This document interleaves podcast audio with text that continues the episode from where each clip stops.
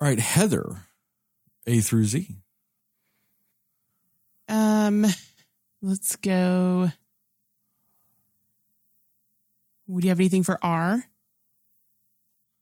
I don't know, maybe. Let's go with R.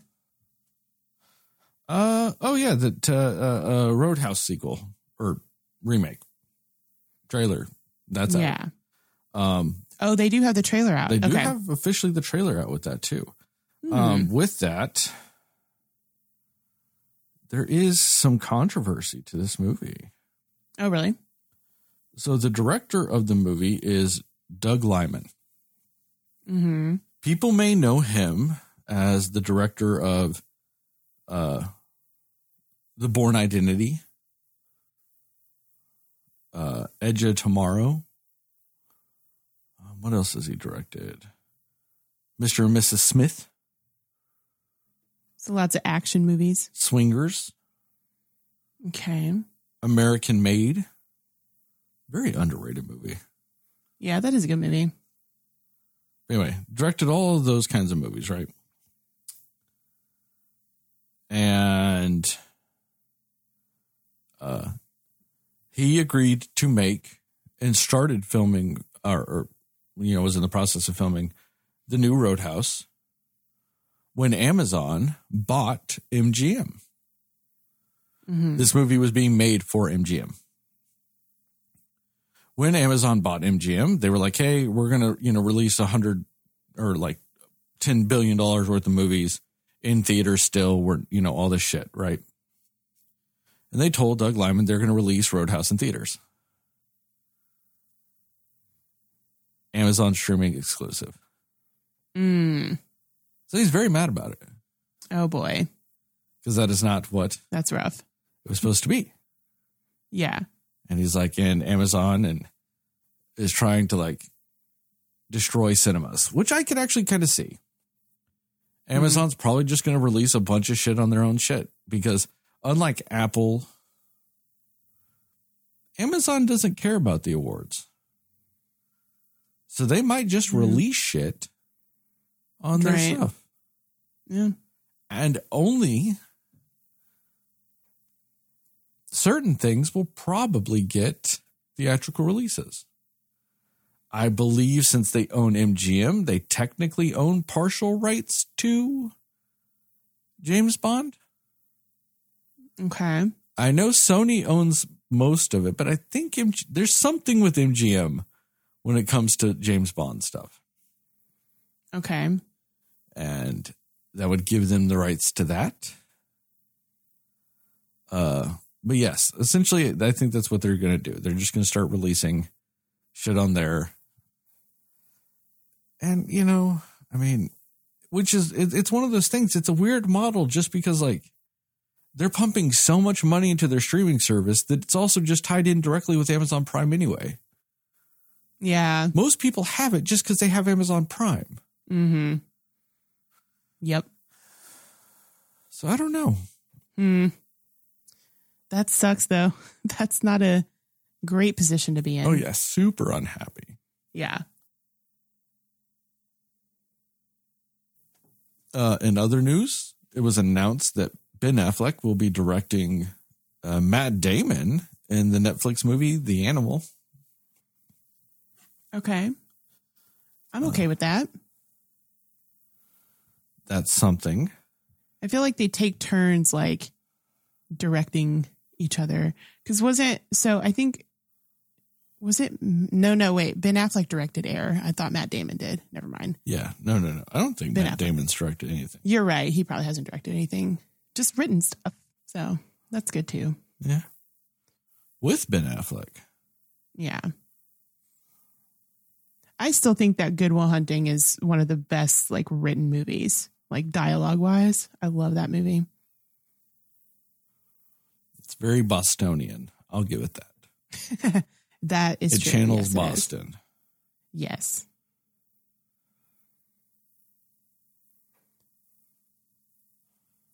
Uh, they're supposedly making an Elon Musk biopic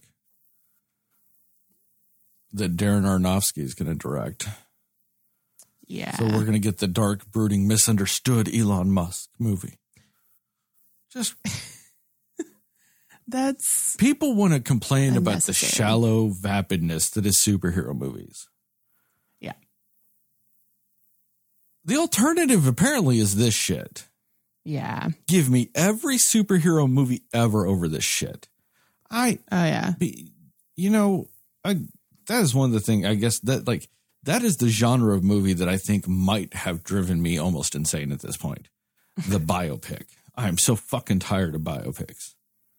Yeah. Half the shit's made up anyway. hmm Quit calling it a fucking biopic. You made up half your shit. Yeah. It's just fucking garbage on a screen. I mean, and like I, I saw somebody talking about that, and I think they made a good point about like he's like he's all over the news all the time right now anyway. Like, why do I want to see a movie about him also right now? like it's just a lot in your face. I don't it's, know. It, it's just gonna be a bunch of fucking Musk stand boys fucking masturbating in movie theaters across the country. It Who would be the equivalent of wanna go watch making that? it'd be the equivalent of making like an Andrew Tate biopic or something. yep, Yeah. slightly worse. yeah. Mm. Just for the sheer fact that like Musk is probably going to be involved, Oh yeah. and he's going to be like, "Yeah, make sure they say my dick is 11 inches long." Just like make sure that's said in the movie. Like, "Oh my god, Elon, I'm so glad I fucked you. Your dick is 11 inches long." He's like, "Yeah, I know." Yeah. I mean, that's Also, make sure you do don't him. uh, don't don't bring up the fact that I got hair plugs. Don't bring that up. Yeah. His his natural hairline before, like when he worked at fucking PayPal, or not worked Mhm. when he bought into PayPal, uh, his hairline was almost worse than mine. With how much he was losing his fucking hair. Yeah, that fucker got hair plugs. Yeah, I'm. I don't.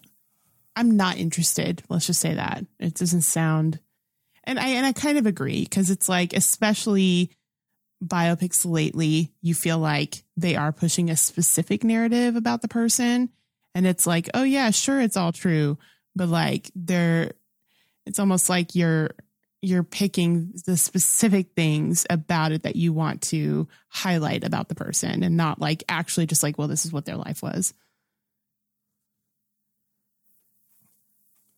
Yeah, it, it's and it's also it's gross at this point.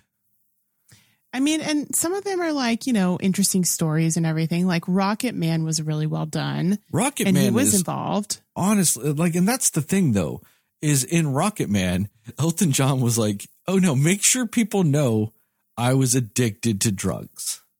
Mhm. Make sure people know I had a ton of problems."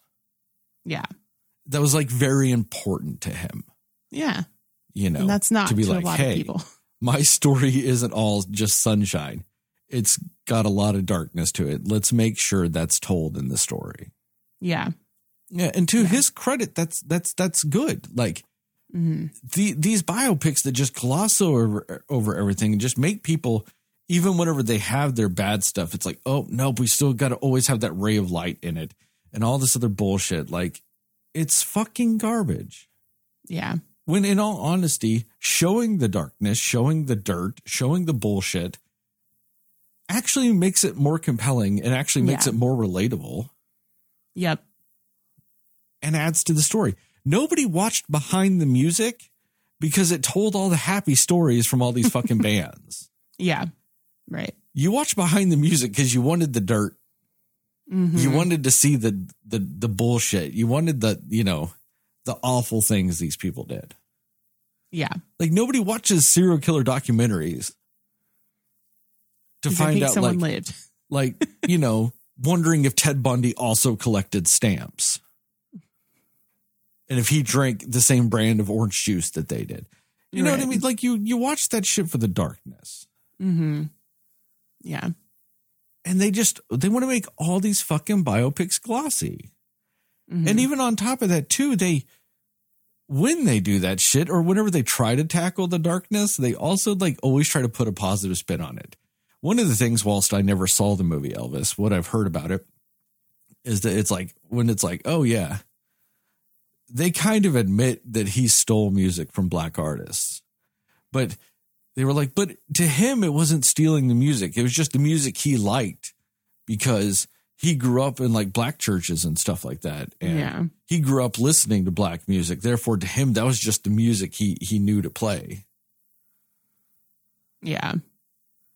Fuck you. Okay. Fuck you, Elvis. But also, once again, what did they not delve into? The How child creepy he was? sex trafficking he he committed. They ignored that though. And I, I have heard, and I think you had said you heard this too about how like the Priscilla movie actually does a little bit put him in a bad light. From what I've heard, people that like Elvis hate that movie because And it makes him look bad. great. And I'm like, okay, maybe maybe I was Yeah. wrong. Maybe I prejudged Priscilla. Yeah. Because also apparently, uh, Lisa Marie, the daughter, Mhm. before she died, read a version of the script and like wrote the director Sofia Coppola and was like, "This is bullshit. You make my father look terrible." Mm. So I'm like, okay, I might need to watch Priscilla. I would be curious. I am now curious because if it if it makes Elvis look like a piece of shit, It might be your new favorite movie.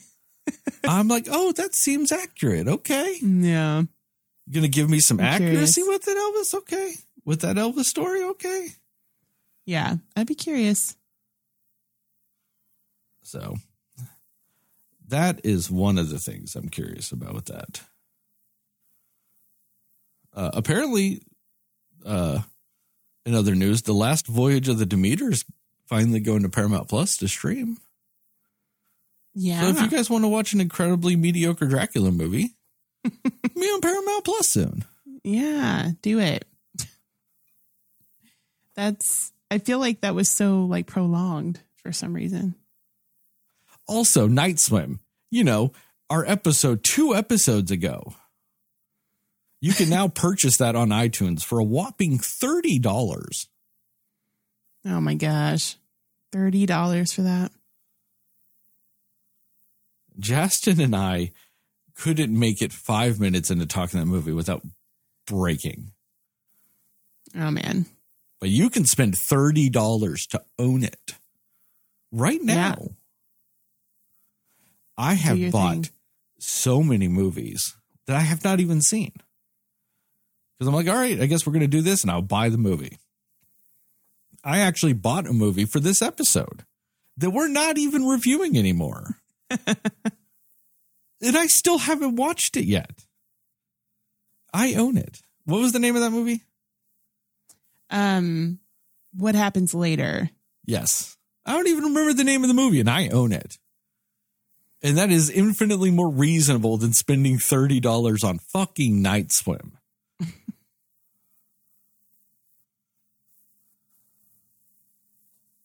Yeah.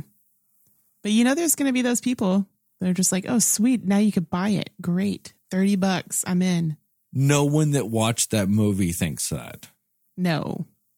It's going to be all the people who haven't seen it. No one that hasn't seen it. it is going to think $30. that's a steal.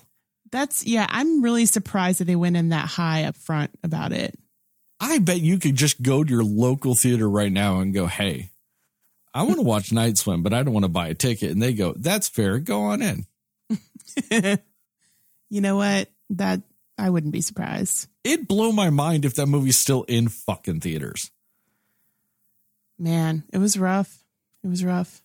I mean, we saw it opening weekend. I, I, I don't know about your uh, theater, but like, there was like fucking no one in mine. Like, it was fucking empty as shit. Like, what the fuck Yeah. is this? Yeah. Yep. Pretty much. And that makes sense why everyone knew. It's a nothing movie. It's a terrible movie. It's not even that it's a nothing movie. It's a terrible movie. See, I feel like it was a nothing movie and that's what made it terrible. I don't know. See, a nothing movie would mean that just nobody saw it. This is also terrible. Like, Yeah. no one's seeing it, but also the people that are seeing it aren't liking it. Remember the time that Thanksgiving was one of the better horror films we saw this year, this past year? oh man. I was too hard on that movie. I was. I was truly too hard on Thanksgiving. Yeah. And you still didn't even give it that bad of a score, but I mean, Yeah. we got, you know, and I think it's because we got some really great horror films last year. yeah. We got a couple of really great horror films last year. I forgot how really bad it could get. Like, I remember The Nun 2 was bad, yeah. but like, I forgot how truly depressingly horrendous it could get. Yeah. And then we got Night Swim. Back to the usual. Pooh, Blood, and Honey 2, I think, comes out this year. Oh, yes. That is a thing. I'm tempted to say right now it's going to be better than Night Swim. It'll definitely have more going on. That's that's for sure. They're at least bringing in Tigger. Hey, you know, if you're gonna do a sequel, do it right. Hey, and there's worse things you can do in a sequel than add a tiger. Yes. You can add a swimming pool. I can't believe it too. Like when we were talking, when Jess and I were talking about, you know, I was like, oh, you know, it's based on a short film, this, that, blah, blah, blah. And like I was watching it, I was like, all right, the only compelling scene in this whole movie, I was like, all right, it's, it obviously had, like the short film obviously has to be the daughter playing Marco Polo with her, her crush. Like Yeah. that has to be the scene, right? That, that, Mhm. like that you base the whole movie off of. That had to be the short film because it was Yeah. the most interesting thing you did in this whole movie. No, it wasn't. It was the mom. It was the mom swimming alone in the pool. Really? That was the short film. Essentially, was that scene. That scene was the short film that this whole movie was based off of. I was like, really? Your short Okay. film isn't even the best scene in this movie? Interesting. Oh my. I figured if it wasn't the Marco Polo one, it was the one with the boy where he's grabbing all the coins that are falling in. Um, that that was a better scene than the, the mom's. The, the, the, Like- the mom scene's just nothing. Yeah, because she was smart enough to get out of the water immediately. Which which ruins a short film. Yeah, yeah, that's true. I mean, yeah, that my thing though, like, and I don't know if you guys talked about this in that episode, but my thing with that one is that scene with the Marco Polo. I'm just like, there's no way that she wouldn't have opened her eyes way before then, especially if she was like, We did. I'm afraid, I'm scared. we did Yeah, talk okay. about that. We did bring up like, motherfucker, you're not going to do that shit where you're squinting through your eyelids at a certain point. Yeah, You're, you're, like, just gonna fucking open. them. Yeah. You'd be like, cut it out. The minute that I was freaked out that he wasn't there anymore, I would have opened my eyes. That's just Yeah. not a thing. And What what was he saying? Like, what were they saying? Like, if they thought you were out of the pool, like, Fish out of water. is that a real thing? Yeah. Like if you're if you can't hear them and you're you don't feel like you're near them in the pool, you can call fish out of water to see if like they got out of the pool and that's why you you don't feel like you can hear them or whatever. Yeah, but are you like then? Like, is that still the honor system? I mean, I guess so. if the whole game is the honor system, like maybe I Yeah. guess the people I played Marco Polo with as a child, Mhm. we just had a better code of ethics Okay. because we could not get out of the pool. You had to stand Yeah. there. There was no fish out of water. See, I'm and I'm trying to remember the rules too because it's like maybe you're not supposed to, and then that's like if you say fish out of water and you get caught, then you like automatically lose or something. Well, yeah, and that's fair. But I'm just Okay. saying, like, we still had the code of ethics where we didn't Oh, yeah. even do that. Where, yeah, there was not an option for fish out of water. There was there It's was no way to catch people out of the pool because you couldn't get out of the pool. Yeah, you couldn't do it, which is also valid. I, I'm yeah, I'm trying to remember the rules to that, but it's it's been a long time. Something like that, but yes, You it is a thing. Marco Polo would not have such a complex rule system that you would just be able to remember it. yes, Like I legit remember the only rules of Marco Polo were Marco Polo, Polo. Yeah. and you stayed And in the it. fucking water.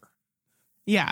And you just have to like get to them based on where they're Yeah. yeah. That was that was it. That was all Marco Polo was, and they're all, you know, eggs in a basket or whatever the fuck they're all saying. They got all this other shit. Yeah. See that I don't know what that is. I don't know what that is either. I just said the phrase. Oh, okay. I was like, is that part of the game I didn't remember? No, Oh man. but all right. You ready to talk about our actual movie? Yeah, let's do it. Oh yes, and anybody want, that was tuning in to hoping we talk about the controversy surrounding the Academy Awards, we're waiting till Justin's back to do that Yes. You're welcome. song.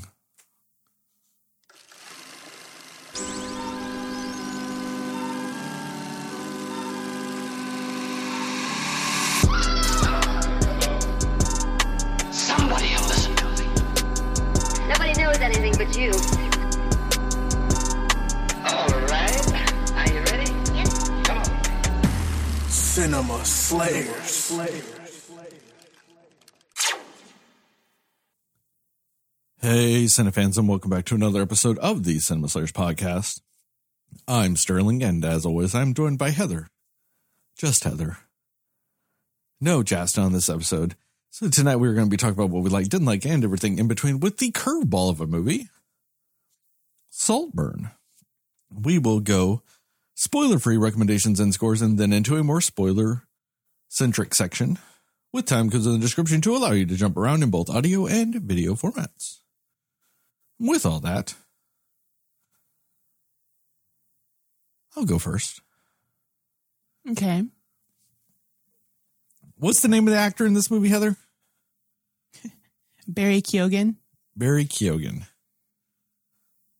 All I'll say is after this movie, I am intimately familiar with what that man's penis looks like. Yeah. And kudos to him.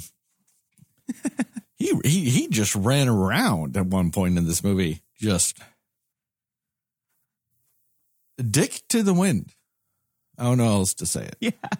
Pretty much. Yeah. Uh I mean so TikTok made this movie seem like it was going to be mind-blowingly like disturbing.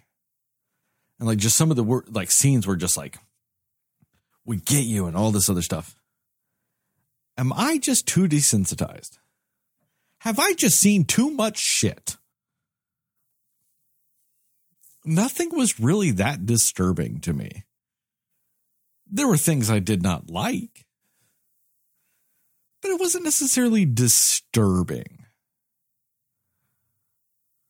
I'm just like, I don't, okay. Yeah. I mean, disturbing isn't the word. I would say, um, like uncomfortable for me at least. But I mean, granted, I'm a little bit more like that than you. You're not as sexually free as I am. Yeah. You don't get you you you're more easily weirded out by certain things like that. Um, yeah, that would be fair to say. Yeah. I mean, I can watch a man fuck a a, a grave.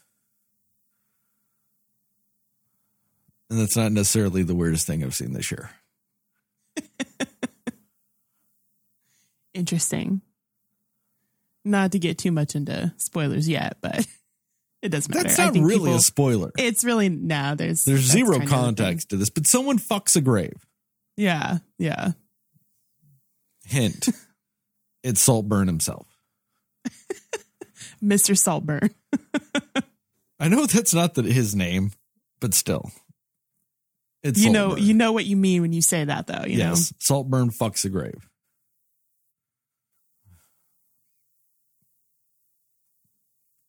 It's a thing.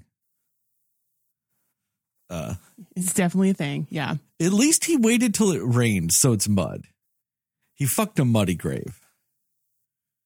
Because you, you can't just actually go fuck some dirt. at least he had some morals there. Well, yeah, no, I'm just saying you can't standard. fuck some dirt. Like, there's no give to it. There's no way you can fuck some dirt.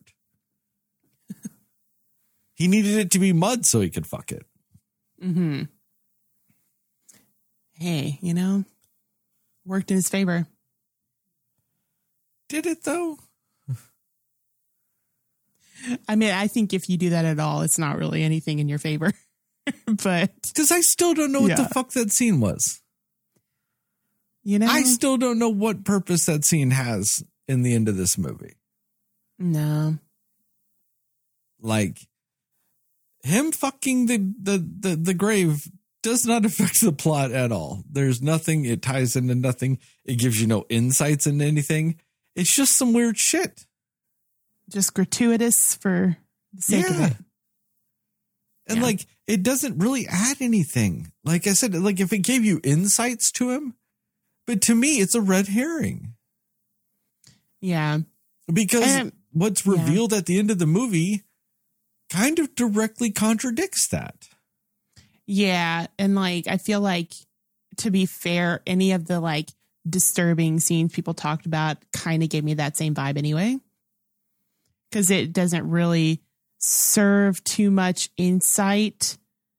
Like, not really. You know what I mean? Like, one of the scenes that they do, I guess maybe kind of does, but where you kind of see a little bit more how maybe unhinged or you know, where Mr. Saltburn's mind is at with stuff, but like I just don't I feel like you didn't need that to really kind of get the point of it, you know.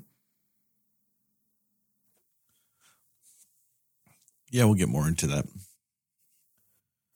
Um, I mean, for the most part, it's a beautifully shot movie. Has lots of interesting uh, shots. Has some interesting dialogue. Has some interesting plot points.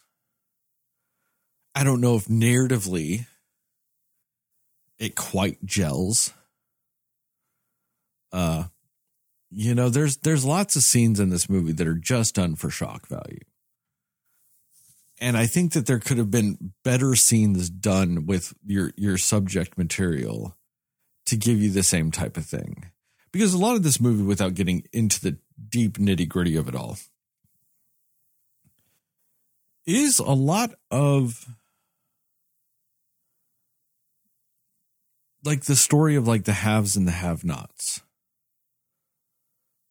like the mindsets of the people that have shit versus the mindsets of the people that don't.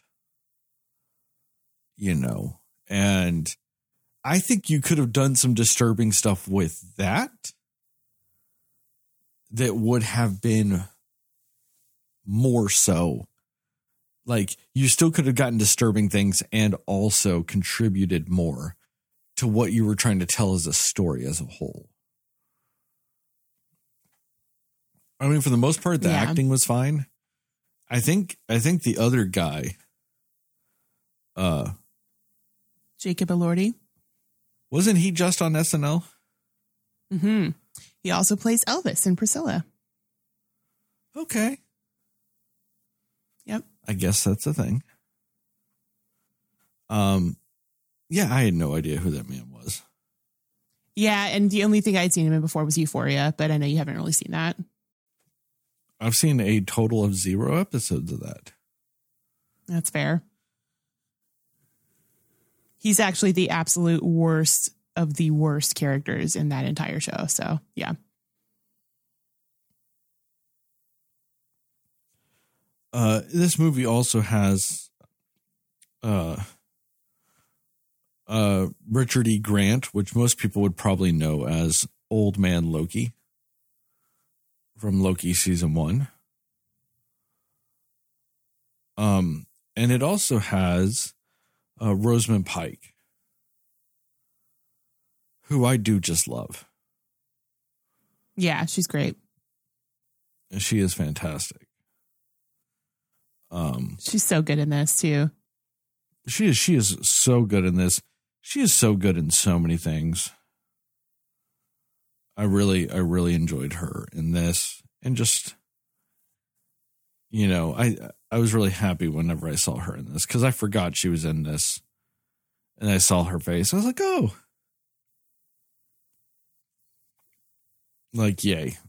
I'm glad I get to see this hmm. movie with her. Yeah. And some people I had not seen before, but I think did a good job. Um, But outside of that, I mean, yeah, it, it's got some good acting in it, but it's it's got a lot of weirdness to it too that I don't know if it really completely settles in as to why it needs all that. When I think the story had enough going for it to be able to to do those things in a way that would have made more sense. It's interesting though. I don't know if it really deserves the amount of attention it's been getting. Yeah, it's just the shock value thing. Like, and that's the thing too. Like, the younger crowd is supposed to be more sex positive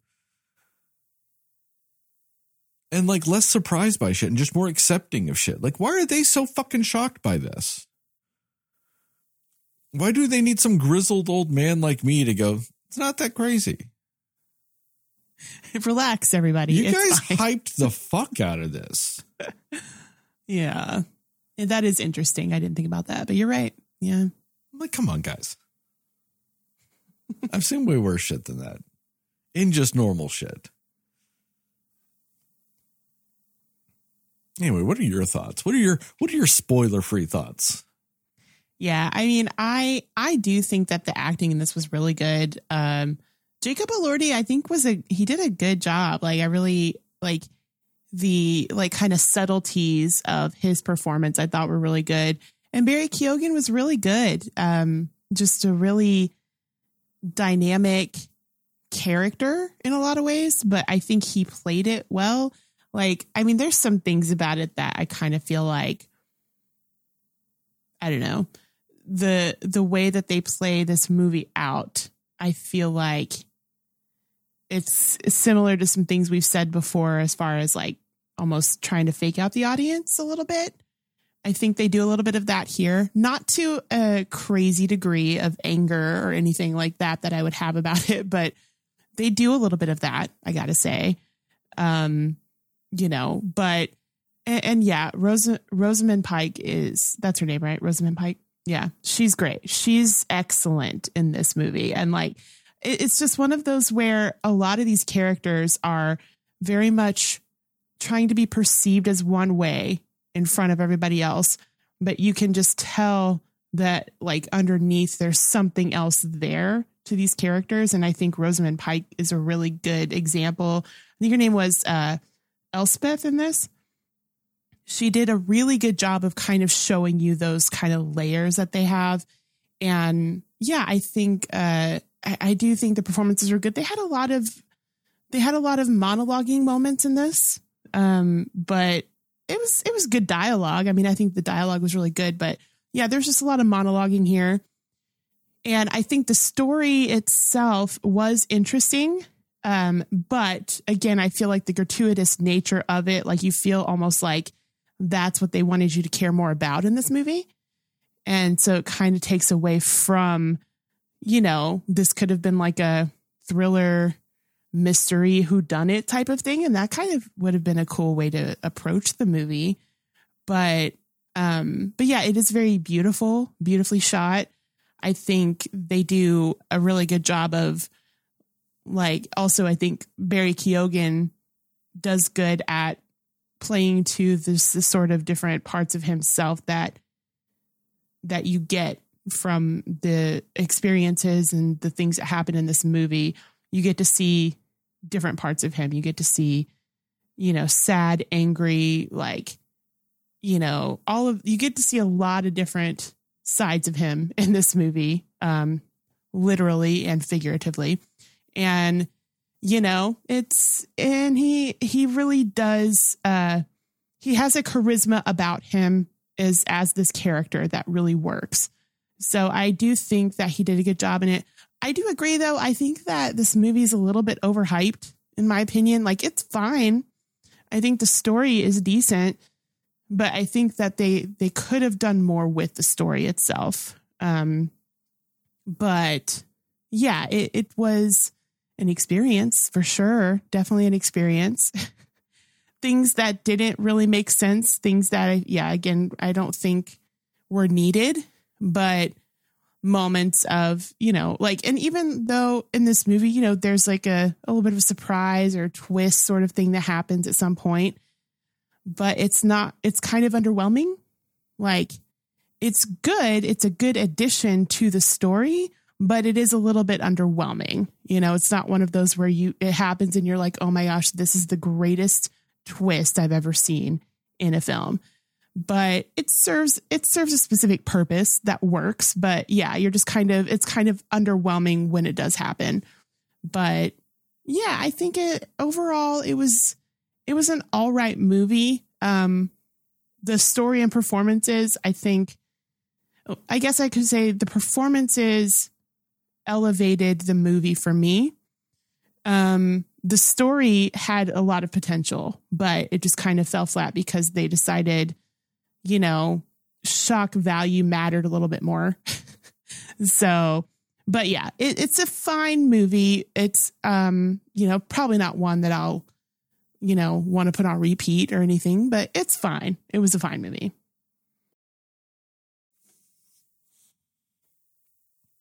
Uh, recommendations and scores. Yeah. Recommendations and score. Go ahead and go. Hmm. Do I recommend this? I guess sort of like what Sterling said, like you kind of have to be probably a little more desensitized to enjoy this or like to be okay with this one. I know a lot of people who would have a very hard time watching this movie because there are a lot of kind of shocking, you know, not not super conventional things that you see in this movie. guys. It's fine. Yeah. I, and I'm not saying that it is. I'm just saying I know a lot of people who might find that hard. So I guess just be self aware of if you feel like that's something that you would be able to handle watching. A lot of sexual experiences of different things happen in this film. So, yeah, just kind of be aware of that and do with that what you will. If you are fine with that and you are okay and it those things don't bother you, those things don't shock you, you'll probably, you know, enjoy or you'll you'll have an easier time watching this movie, I guess I should say. But all of that being said, um, I mean, I I'm, I kind of just fall in like, you know, it's not going to be everybody's cup of tea. It's you know, for me, I was like, I was curious about what the hype was all about, and it was fine. You know, it was a fine movie, but um, you know, it's it's not it's not one that you got to run to the theater to go see or anything like that. Like, but you know, it's, if it's on a streaming platform, it's you know maybe give it a watch just to It's- see what the hype is. Well, to be fair, also it is only on streaming. oh, I thought I saw um on Rotten Tomatoes. I was looking earlier, and I thought it said in theaters and on Prime, Maybe it is. I haven't Maybe seen not. it in theaters anywhere. or maybe it was it was in theaters, but not anymore. That could be more true. yeah. But in either case, um, so you know, r- you can't run to a theater to see it now, I guess. But in that case, I'm just saying, since it is on streaming, sure, um, you know, if you feel like it might be up your alley, it's worth watching. I do think there are some performances here, and it's an interesting, sort of unique story. So for that, it's probably worth watching if you if you feel like this is up your alley. Um, I'm not going to knock anybody who doesn't want to see it. not going to knock anybody who does want to see it. You know, there's a lot of people that love this. Um, you know, also the fact that Margot Robbie's production company produced this movie, I kind of enjoy. I don't know why. I just love Margot Robbie, but you know, I I just think it's it's going to be a very uh, specific it's specific type of movie that you have to make sure you know what you're getting into if you decide to watch it. But that being said, watch it if you want to, and if you don't, then don't. Um, I'll give this movie. This is tough. Like, I don't know. Like, this one's really difficult for me. I mean, it's it's you know a passable movie. It's passing for sure, but I mean, I would maybe, hmm, I'd maybe go right at a C or like right below a C for me. I'll give it. Let me see. I'll give it a 69. You like what I did there? I'll give it a 69 special bath waters out of 100.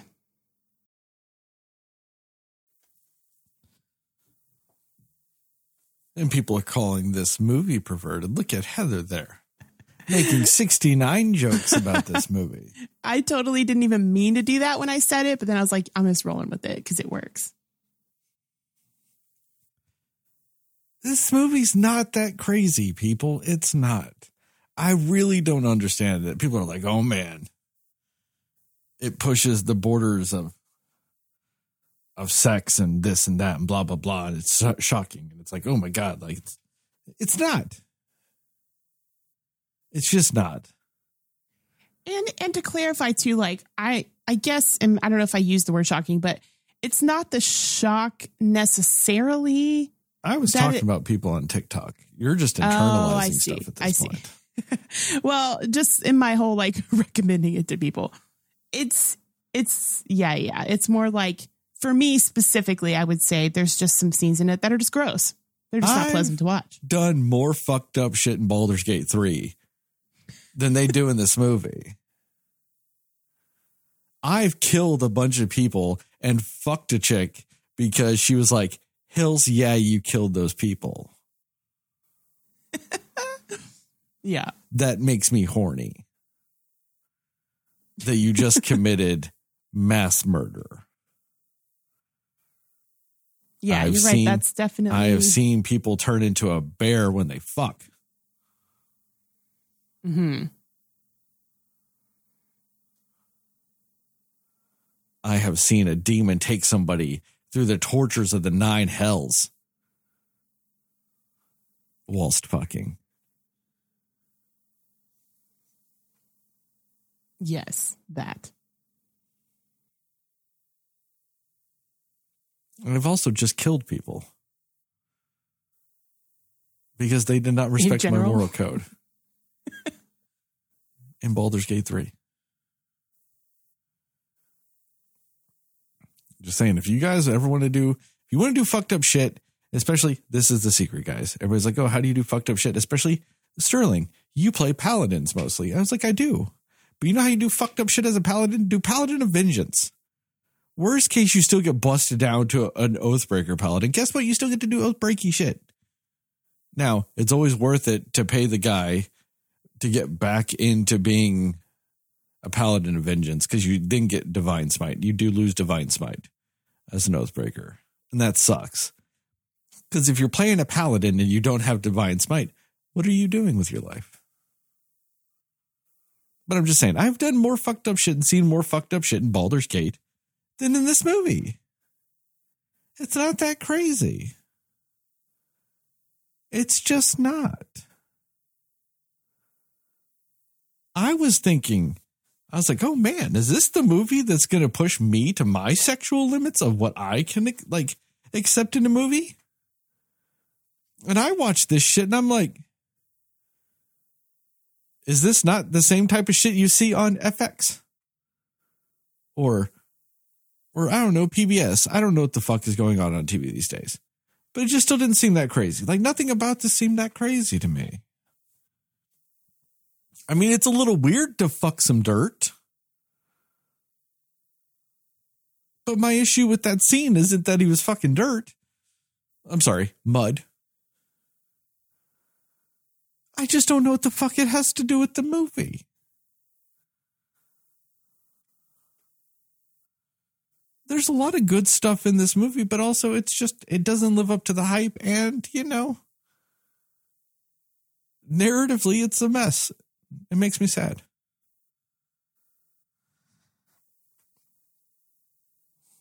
I'm just going to give it a 60.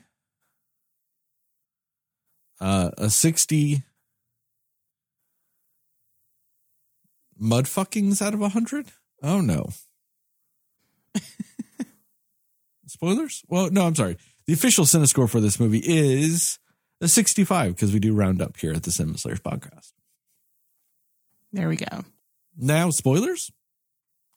Yes. Spoilers.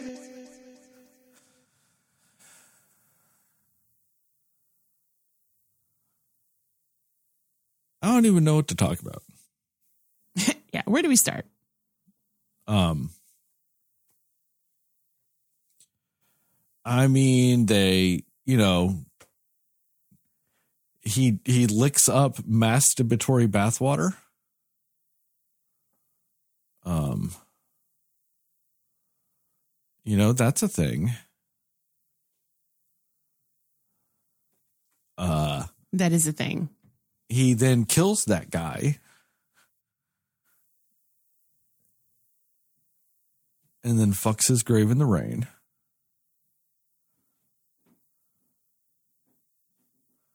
Um then he kills that guy's sister. And then it implies maybe at some point he fucks the guy's mom. Yeah. uh, That's implied, right? But it, I don't know that, yeah, they don't really ever confirm that. And then he runs around the house naked. Yeah. Oh, oh, I forgot. He does he does hand stuff to the sister while she's menstruating and then Mhm. rubs blood all over her face. hmm Uh and then they make out with each other's hands or whatever. hmm Um and he gives the the other guy's cousin a hand job. Yeah. And almost like a weird, like, just overly aggressive scenario. Like, Hey. Hey, don't yuck don't yuck their yum. it's not They, that. like, it's, they like some rough handies. It's fine. Well, but the thing is, like, it seemed, I mean, and I guess he ended up being fine with it, but it just, he very much, fe- it almost felt like it was definitely being forced upon him when it started, is what I mean. But I guess also, you know, I guess he ended up enjoying it. So, Yeah. It's still just all very weird. yeah. Like the bathwater scene. Uh, like I said, he watches a guy masturbate in the bath, which also very weird. Who masturbates in a bathtub full of water? That's weird. No one. At least not men. Um, and then he goes and licks the bathwater, slurps it and licks the drain. I don't know what they were like. Like that kind of betrays the end of the movie because he's like, I loved him, but I also hated him. Like I just was doing all this and I planned all this just to steal his life and to steal this and all this other stuff. Like, what does that do to get you in that mindset? Like, what about that leads to that? It's the same with the grave fucking. What about that leads to that? You know, I just, I don't get why those scenes existed outside of just wanting there to be some fucked up shit. The other scenes, they kind of serve a purpose. You know, him doing hand stuff with the, the sister and the cousin and then possibly the mom, like I said, it implies that like that all kind of makes sense. Because he's using sex to get what he wants. Those other two, he's just doing sexual things to the remnants of this other guy. And it never serves a purpose. It almost feels like he considered him like unattainable, but at the same time, like, I don't know. Like, he definitely, it was whole thing about saying, you know, he had, you know, he loved him, but he also hated him. You know, I mean, I don't know. I feel like it, maybe it was just, you know, maybe this, una- he was an unattainable person at the time. And that's why it was just never something he actually like tried to pursue with him. you know? I mean, maybe, but him being so cold and calculating and all of those things, like you find out at the end, it betrays that to me, though. Yeah. Like, Yeah. I get some of the other aspects of it, like you said, maybe it is that, but like it betrays the idea that he was cold and calculating and this and that. Like, it Mhm. doesn't really add up. It doesn't serve a purpose. Yeah. I mean, him running around naked, I guess, at the end of the movie kind of serves a purpose. And showing him finally going, This is mine. Yeah. Yeah. But I mean, I think that they really just wanted to show off Saltburn naked as much as they could. Yeah. I mean, I, I do say that that is absolutely something that I see Mr. Saltburn actually like that character. It makes sense. He'd be that guy. You know, it's just like, I have this massive home to myself. I'm going to run around, dance around naked in it because it's all mine. And it's like a sense of empowerment. You know what I mean? And like, so it makes sense actually that he would do that too. I get that, you know, but, um, yeah, it, I guess like, I don't know. I feel like part of it too at, at the beginning you hear you hear him doing this you know monologue about did i love him and you know kind of like explaining jacob elordi's character uh felix felix and you know like it, it, he just says oh like all the girls were so taken by him and all these things but in reality like as you see what's progressing in the movie you feel like he actually you feel like he did actually like was in love with him you know? And i know he says you know he wasn't in love with him and maybe he wasn't but i just thought it was interesting that he's like oh all of the girls were taken by him and i'm like it wasn't just the girls. You were very taken by him more so than most like you know? And it, it was interesting that you know it was all planned out and all calculated like you said. But there were moments when yeah it genuinely felt like no he just wanted to be his friend. He just wanted to be in his life and he just wanted him to like him. And that felt like that was genuine. And so it's like was that not part of the plan and then it just kind of happened that way? Or from the beginning you already like knew like how he was going to be with you? You know what i mean Yeah, and like I mean, like I said, I think the movie would have been better served by like showing more of the depravity of the rich people. Because these weren't just rich people. They were living in the house a king kings used to live in. They were, you know, their father was a knight. Like so much so that like the mother had an aversion to ugly things you know, and, and stuff like that. Like, I would have drove, drove her nuts, not because I'm ugly or anything like that. Apparently, she thinks uh, facial hair is unhygienic, yeah she can't do facial hair you know. yeah And, you know, with those types of things, like, and that mindset of like, oh, you don't even, like, they had, they had foot people, footmen, you know, not even just servants, they had footmen, you know, and all of these things. And it's like, you could have just shown more of the depravity of them and leaned into that and had them do fucked up sex parties, kind of like what they did in, in the House of Usher. You could have done shit like that. And them using and abusing people and all of these things and like make it a revenge game for him.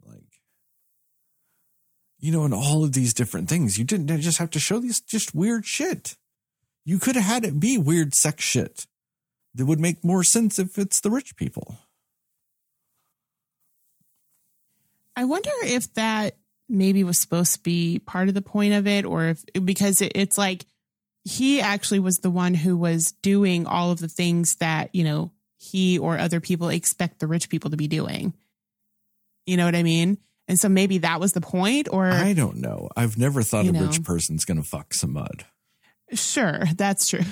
but like, you know, even the whole like using sex to get what he wants thing, you know what I mean? And like, Oh, that's whole, fine.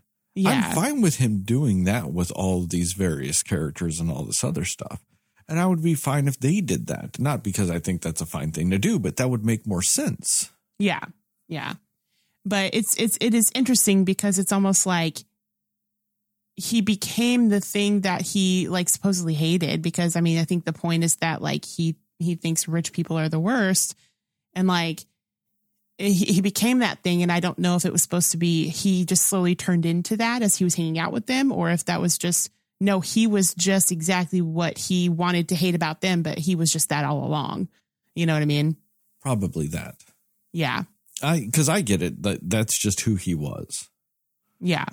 in general. You know. Yeah. Because my thing too is like, sure, he might have planned a lot of things and all of that, but I mean, did he really plan Felix wanting to take him to his house and then finding out that his parents weren't actually dead when he told him that his dad died or that his parents were actually normal and like not, you know, going through stuff when, you know, they were actually very seemingly happy, loving parents and, you know, he just lied about it. And was he expecting that Felix would find that out, or was that that wasn't a part of his plan? And then it, it became kind of a spiral at that point. But then we find out later, oh, he still planned that too because he poisoned the, the drink that Felix had, and that's what killed him. So it's like, was that just something he was planning to do and it happened earlier because he found this out? You know? Like, See that, and that's where this movie gets a little sloppy. yeah. Oh, I planned all this shit. I planned all this shit, but I didn't plan this and I didn't plan that. And it's like, well, you know, while he could have planned some of the things, he had no idea that Felix was going to come over and help pay for those drinks when he couldn't afford it. Yeah. He was just hoping that that would happen. He was Yeah. betting on it. He would have no way of knowing that Felix ultimately, while like having some elitist points of views and all this other stuff, for you know, was at least kind of a normal person that would like befriend somebody even if they weren't rich. right. You know, he Yeah. had no way of knowing that that was a for sure thing to happen. Yeah. I mean, yeah, he's totally just banking on all these things f- going perfectly to plan if he is, you know, a normal guy or like a nice guy. And to be fair, he was. Like, Felix was actually probably the most normal person in this entire movie. but, you know, it just, The sister wasn't completely abnormal. I guess that's fair. Yeah. Yeah. I think she just had problems. hmm But I you mean, I guess maybe maybe a better word for that would be he felt, I guess, more like the more most down to earth one of them. You know what I mean? Like as down to earth, I guess, as he could have been. con- considering just how he grew up and stuff and his family and things like that. Yeah, he just felt like the most down to earth of the entire family. And and I think that was actually kind of a cool little thing because it's like you know, he, he just is actually I think like the opposite. Like it's almost like Oliver wanted to hate him for just this privileged life he had and he ended up being just a, a good, nice guy that just didn't like that he was lied to and thought that Oliver was, you know, had problems because of these things. And that's what ended up actually getting him to kill him. which was also know. one of the most like probably one of the nicer things that like Felix did was like, oh hey, your mom sounded sober. Let's go see her like Yeah. For your birthday. yeah. He Like, was so nice. he was like genuinely trying to be nice and do the right thing. And like you said, then he's upset that fucking Saltburn lied to him. yeah. He, yeah. He was just mad at the fact that a guy he thought was a good friend of his lied to him about something like that was a big deal. And, you know, that's the, that's the thing. Like he, he was actually a good friend. he was actually a nice guy. Like, he's like, you know what? I feel bad for you. You have a bad family life. Like, come stay with my family. And, you know, all these things. Like, he was actually just a really seems nice guy. Like, you know? And he, even that moment too, when they're in the maze or whatever, and he's like following him and kind of having this moment of confrontation with him. Even then, I feel like Felix was like, he was a little bit scared and freaked out because of how he was being approached, but he was like, "Hey, like I'm I'm genuinely like I think you need help." you know, and it was a very sincere moment in the middle of him probably being scared. He was like, No, I just think that you need help. And I thought that was a very sincere moment that he had with him. And like, yeah, it was, but yeah, it's, it's like all of these, all of his, you know, genius plan is hinging on Felix being this good dude that he can manipulate. When it's like, sure, maybe he studied him from afar and stuff like that, but he had never had a conversation with him before that point. So how does he know that this is going to be his personality? And how does he know this is how he's going to react to certain things, you know? No, that's very true. I mean, that's something that, you know, is kind of lost in aspects of this. And, you know, or not lost, I should say, but it's like it's it gets muddled in it and everything. And, you know, and then all this shit happens and then it just becomes a spree of this person dies, this person dies, this person dies. Ah, it was all my plan. Like, Yeah. you know like it's just it, it gets a little weird when it comes to that and it just in the end it doesn't feel like a completely satisfying story because the evil plan and the you know the you know like i said drinking bathwater and fucking a grave and like it's it's all just like i said it's all there to shock you. Like the evil plan is there to be the twist. You could have just had them be fucked up rich people and him wanting revenge on them for that. Yeah. It might have actually been a better story or equally as good. Yeah. Yeah. And then, like you said, then the story is him becoming them, hmm becoming what he hates. Yep. Instead of it just was always his plan to steal it. Like that's also a weird plan. I'm going to figure out a way to steal your family's home. hmm Yeah. Okay. Yeah. A very long con too, because I don't know what the time gap was between what the like the last time that he saw um, Elspeth, you know, and ran into her. I, I mean, it had to have been a couple of years, I think, at least, is I'd what it felt so. like. Yeah. Um, you know, so it was just like it was just like, oh, I'm just gonna wait it out. Like this is the long con that I've been waiting for, just so that I can get in good with her again. And then also, I don't know what her illness was. I'm not sure if it I really. think he poisoned her too. I feel like he's yeah, he had to have done something. I'm guessing, you know, just to eventually be like, I want the home, I want the house, like.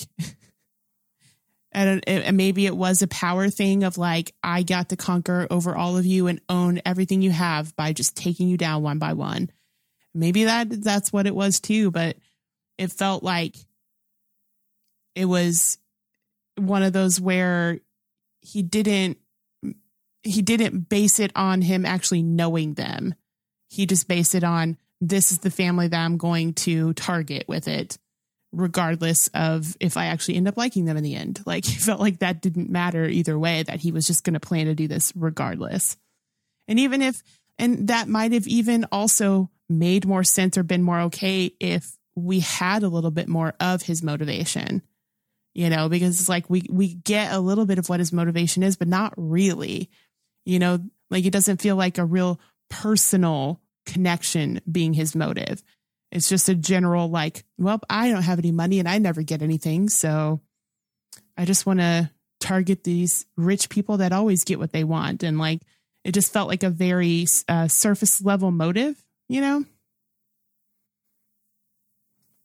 Yeah, exactly. But then also, I was thinking about it and I just looked it up too. It never says what happens to the cousin either. Um the cousin the uh farley Yeah.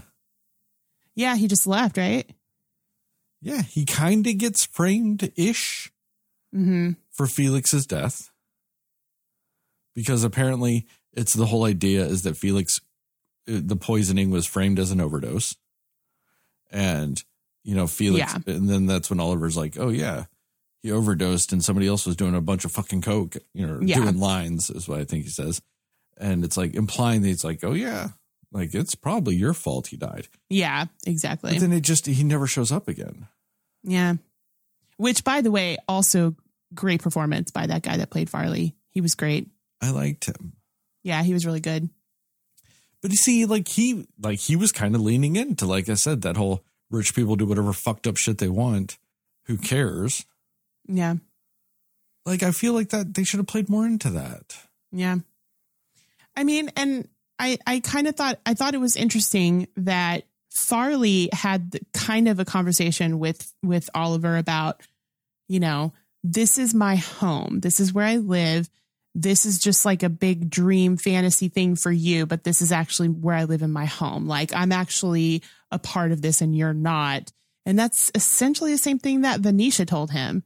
You know, she was like, You have not known Felix very long. You've only known him for six months. Like, you have nothing to do with us in this. Like, you barely even knew this guy. And it, it was also interesting that she seemed to be the one catching on to like what was happening. Cause she's like, You showed up, danger. Uh, what'd she say? Danger, stranger, whatever she said. And Stranger danger. or stranger danger yeah and like it, even in her i mean was she just really sad in that moment but also maybe drunk. Oh yeah yeah because she had been drinking a lot. Yeah. um Probably you know also and could have been doing drugs.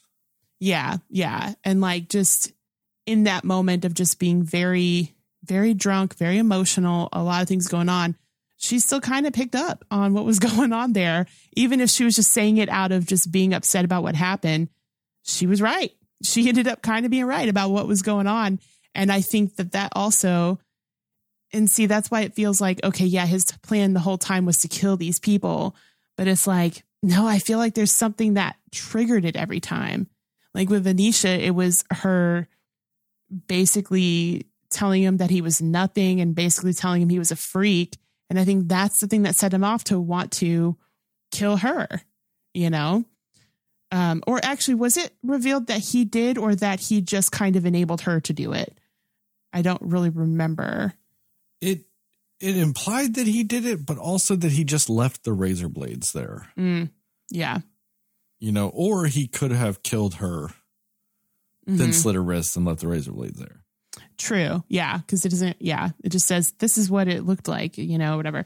But yeah. So it, it was just kind of like, I did, I just don't fully buy the whole, this whole thing was planned out from the beginning thing because it just felt like, especially in the state of mind that he appeared to be in throughout the movie, that a certain thing triggered him to take it far enough to kill them.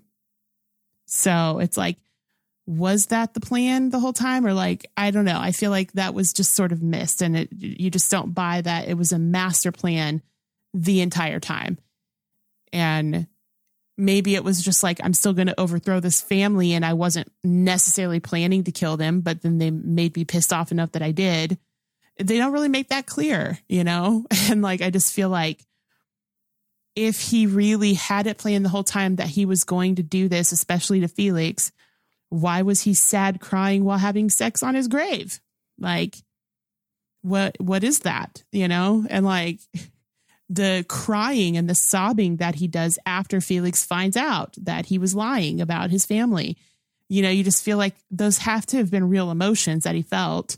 Otherwise it is the misdirect of we're making the audience think a thing so that we could do the big twist reveal at the end which actually would make it worse if that's what they were doing.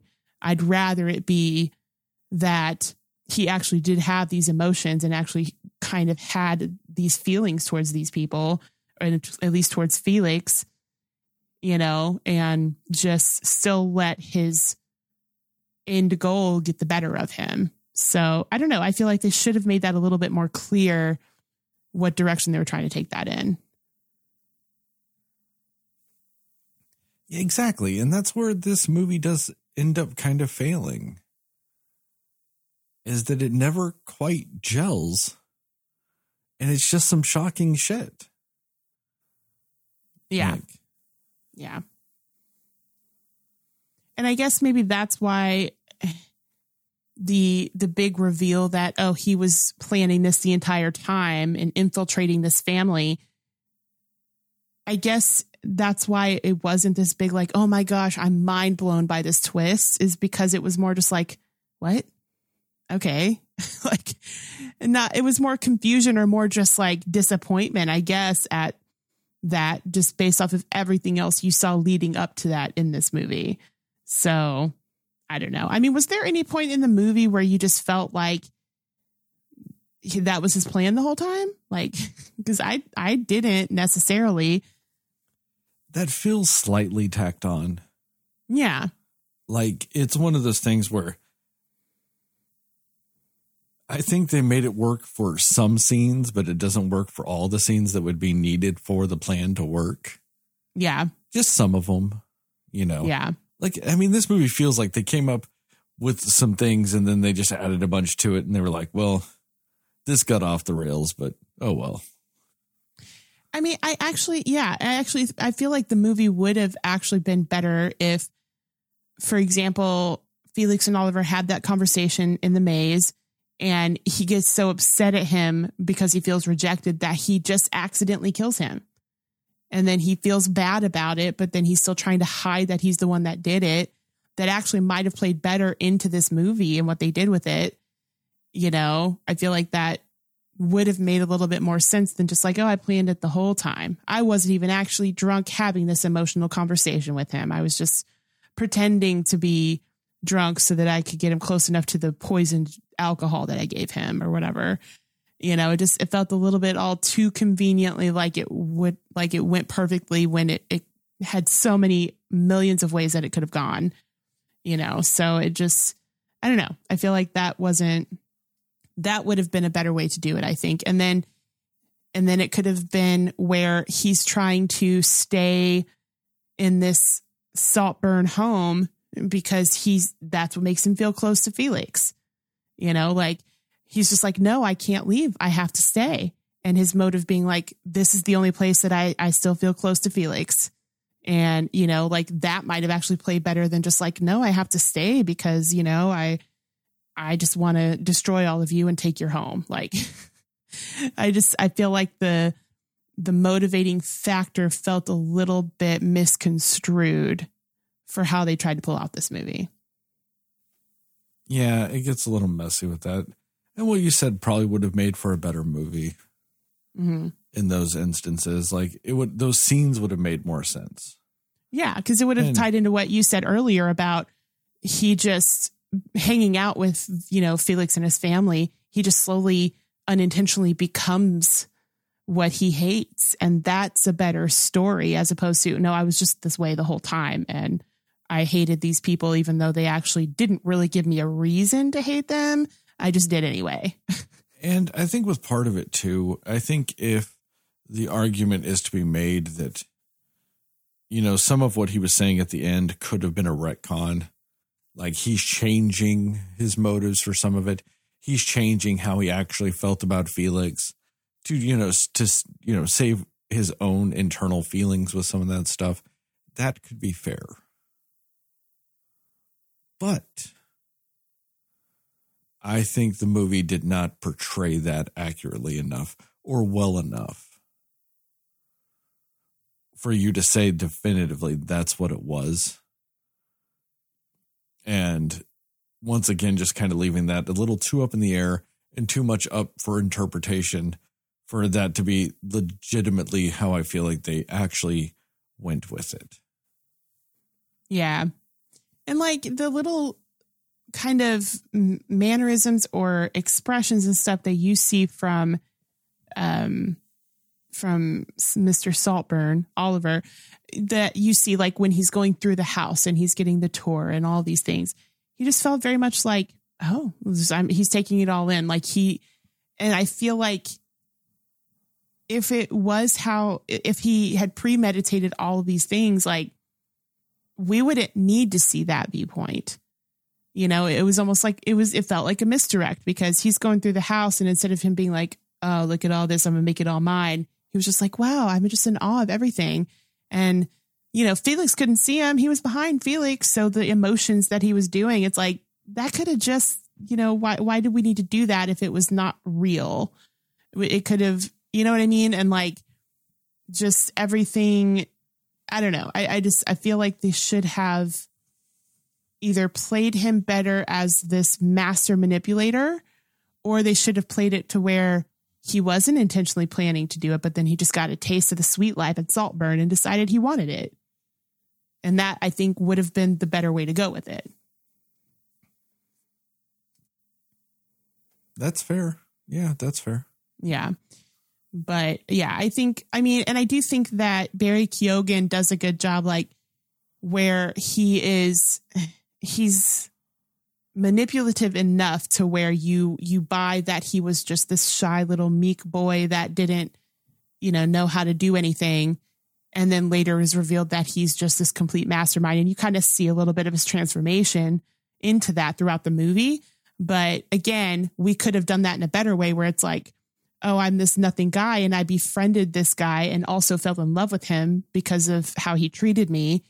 And then I just was like, I want to be somebody that he's going to love. And then you just make it more about, no, I just want to be this guy. I want to have everything that they have. I would have liked that story a lot better. Yeah. And you could have kept your little crazy sex scenes and it would have made more sense. Yeah. That, that, yeah. And that might have even played a little bit more into, um, being less gratuitous, maybe. if you felt like there was a little bit more like intentionality behind why he did it, I guess.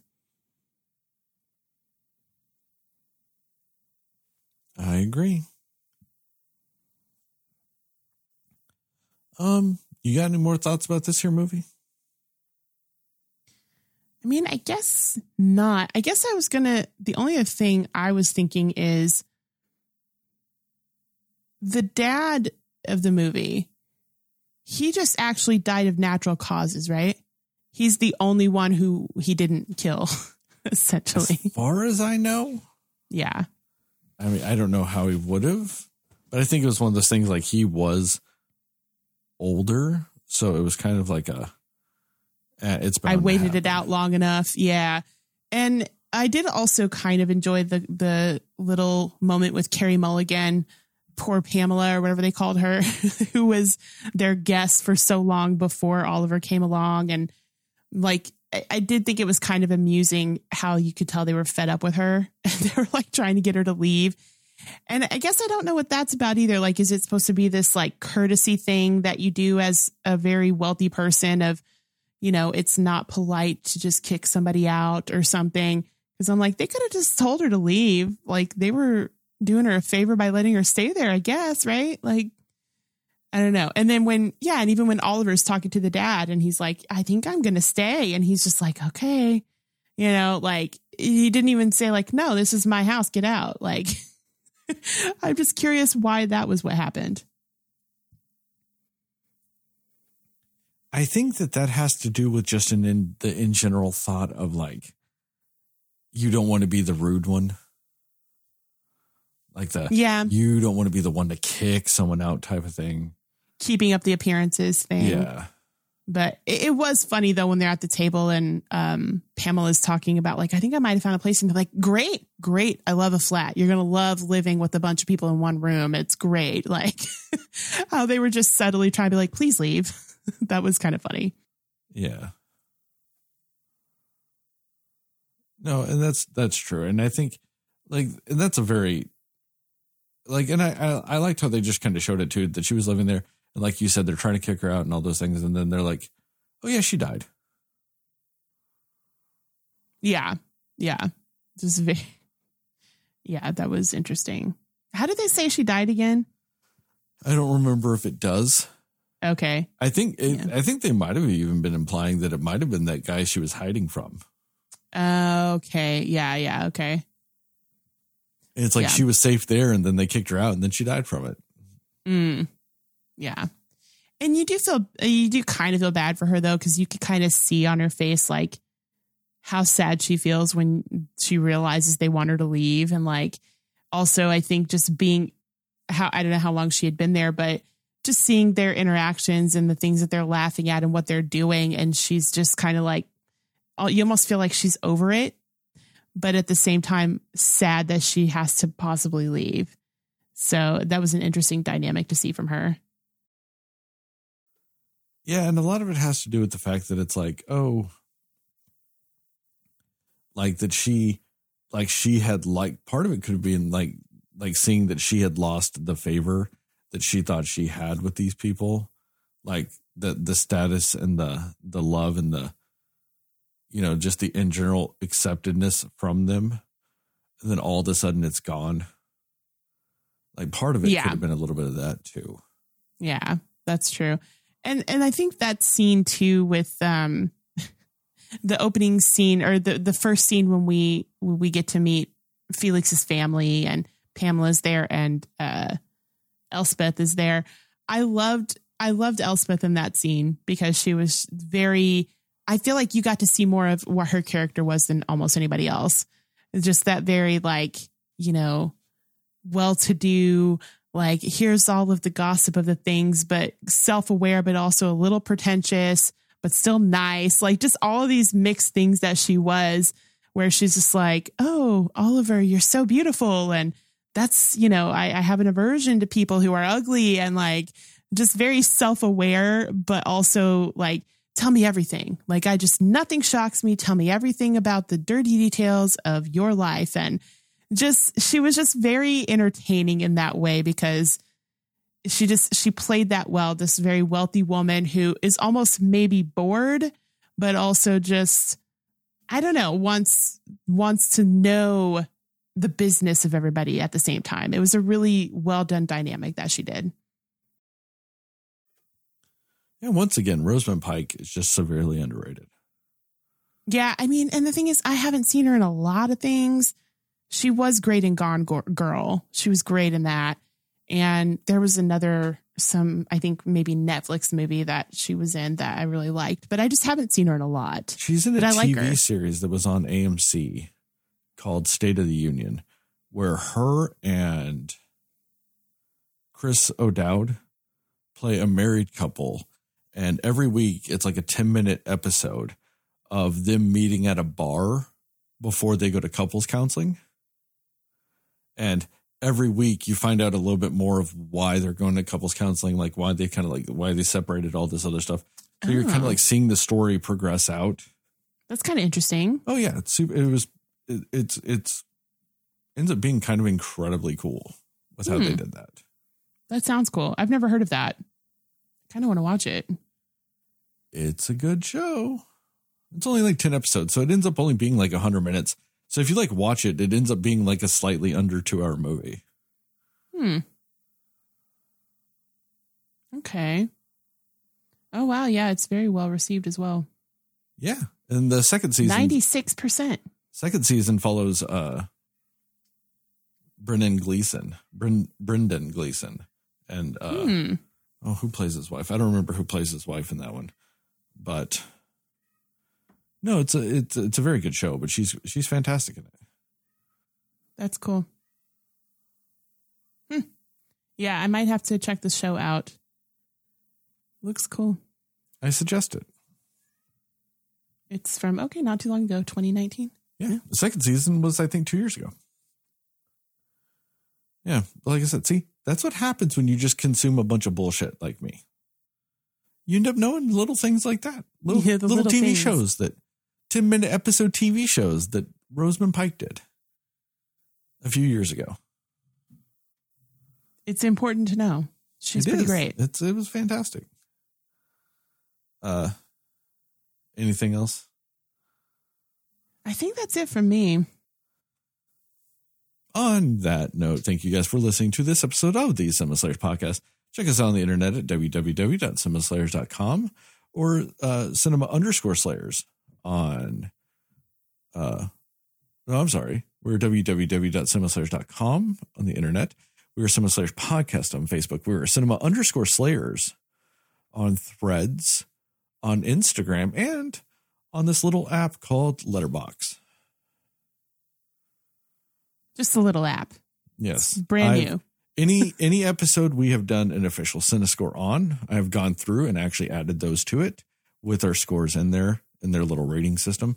I am going to slowly work on going back through and calculating averages for other movies and stuff like that, uh, and adding those to things we've done. I might at least go mark things as watched by us.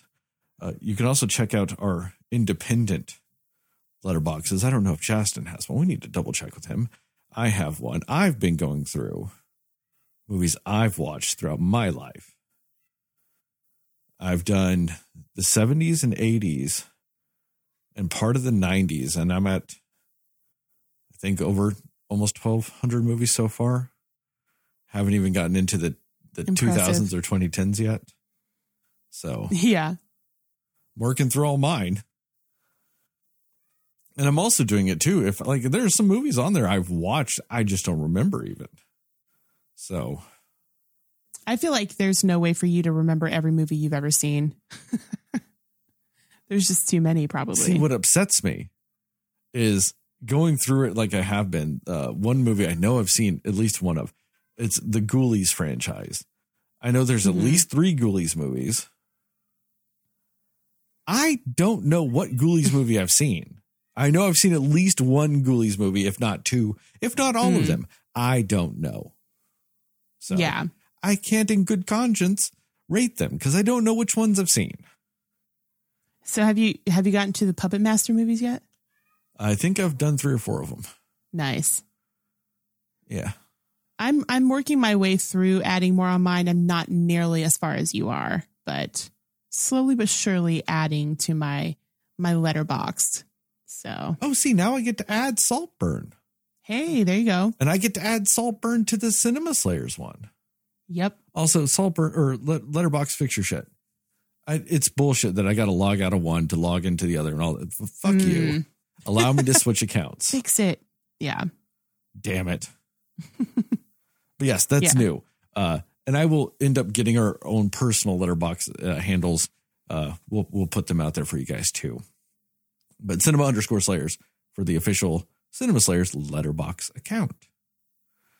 Uh, we are also at cinema slayers pod on TikTok and at cinema slayers pod on YouTube. Uh, shout out to Plug Me, Go Mundo Ochoa for our theme songs and logos, respectively. Give us a five star rating and review. We'd really appreciate it. Really help us out. Tell your family, tell your friends, tell your friends' family, tell your family's friends, and most of all, tell those dear sweet mothers because dear sweet mothers love. I'm inclined to say like everyone in this cast, but I'm gonna go with Rosamund Pike. Nope, It's incorrect. it's Saltburn's penis. Every mother's love Saltburn's penis. You know, that's okay, that's fair. And uh Jacob Elordi's bathwater, which is apparently a candle scent now, and that's a little crazy. What the fuck does water? What does masturbation water smell like? Don't know. He was on an interview. Uh, I think it was Jimmy Fallon, and he was talking about how, like, yeah, like somebody gifted him that as a joke. You know, it's actually a thing that you can buy. And he's he smelled it, and he was like, it smells just like like laundry detergent. like I don't know what it's supposed to smell like, but it's doesn't it's smell anything like a little bit like it's not laundry detergent with a hint of semen? Because it's masturbation water. Maybe he just couldn't really bring himself to say that on television. You know, I can fake masturbate in a movie for the world to Yeah. see, but I can't say it smelled a little bit like semen. yeah, that's where he draws the line. You know. Uh, remember here, we are pro slut, pro Sydney, and pro naked. You, yes, you, Cinefans, are Knuff. And justice for Chris. And also, yep. I've I'm waiting till the end to do this too. I waited a few weeks just in case, just in case. Henry Kissinger is still dead. Good. Rest easy now. I will forever remain vigilant because I swear that man's a lich and he will come back to life and try to destroy the world with an Keeps you up at night. undead army of evil. And as I always in these podcast episodes, these YouTube videos, and these TikTok TikToks, remember, according to Justin, Moon Knight is the best picture winner. I looked it up, and it's Patricia Clarkson is the one that's the wife in the Brendan Gleeson season. Tammy won. Nobody knows anything but you. What? Tammy One from Parks and Rec. Oh, yes, yes, yes. Yep. Along with a myriad of other other stuff, but Yes. you know, But Tammy won. The scariest of all won. Tammys. the scariest of Tammys. Yes. Oh, Justin, you missed out on a weird sex movie, Justin. and it's not even weird sex. It's just a weird movie with sex. And that, that is a good point of clarification to make. It's yes, that that is true. It was not my cup of tea as far as, you know, I I those aren't things that I would f- find as a turn on for myself specifically. But you know, to each their own. I mean, I'm not getting turned on by any of the stuff in this movie, but I want to see some crazy sex shit. I'm not even necessarily to get turned on. I'm just curious as to like what sexual boundaries will this movie surpass? And I don't know, fucking some dirt is not one that I'm like glad I saw it. it's just disappointing. Mm. All right, I'm out.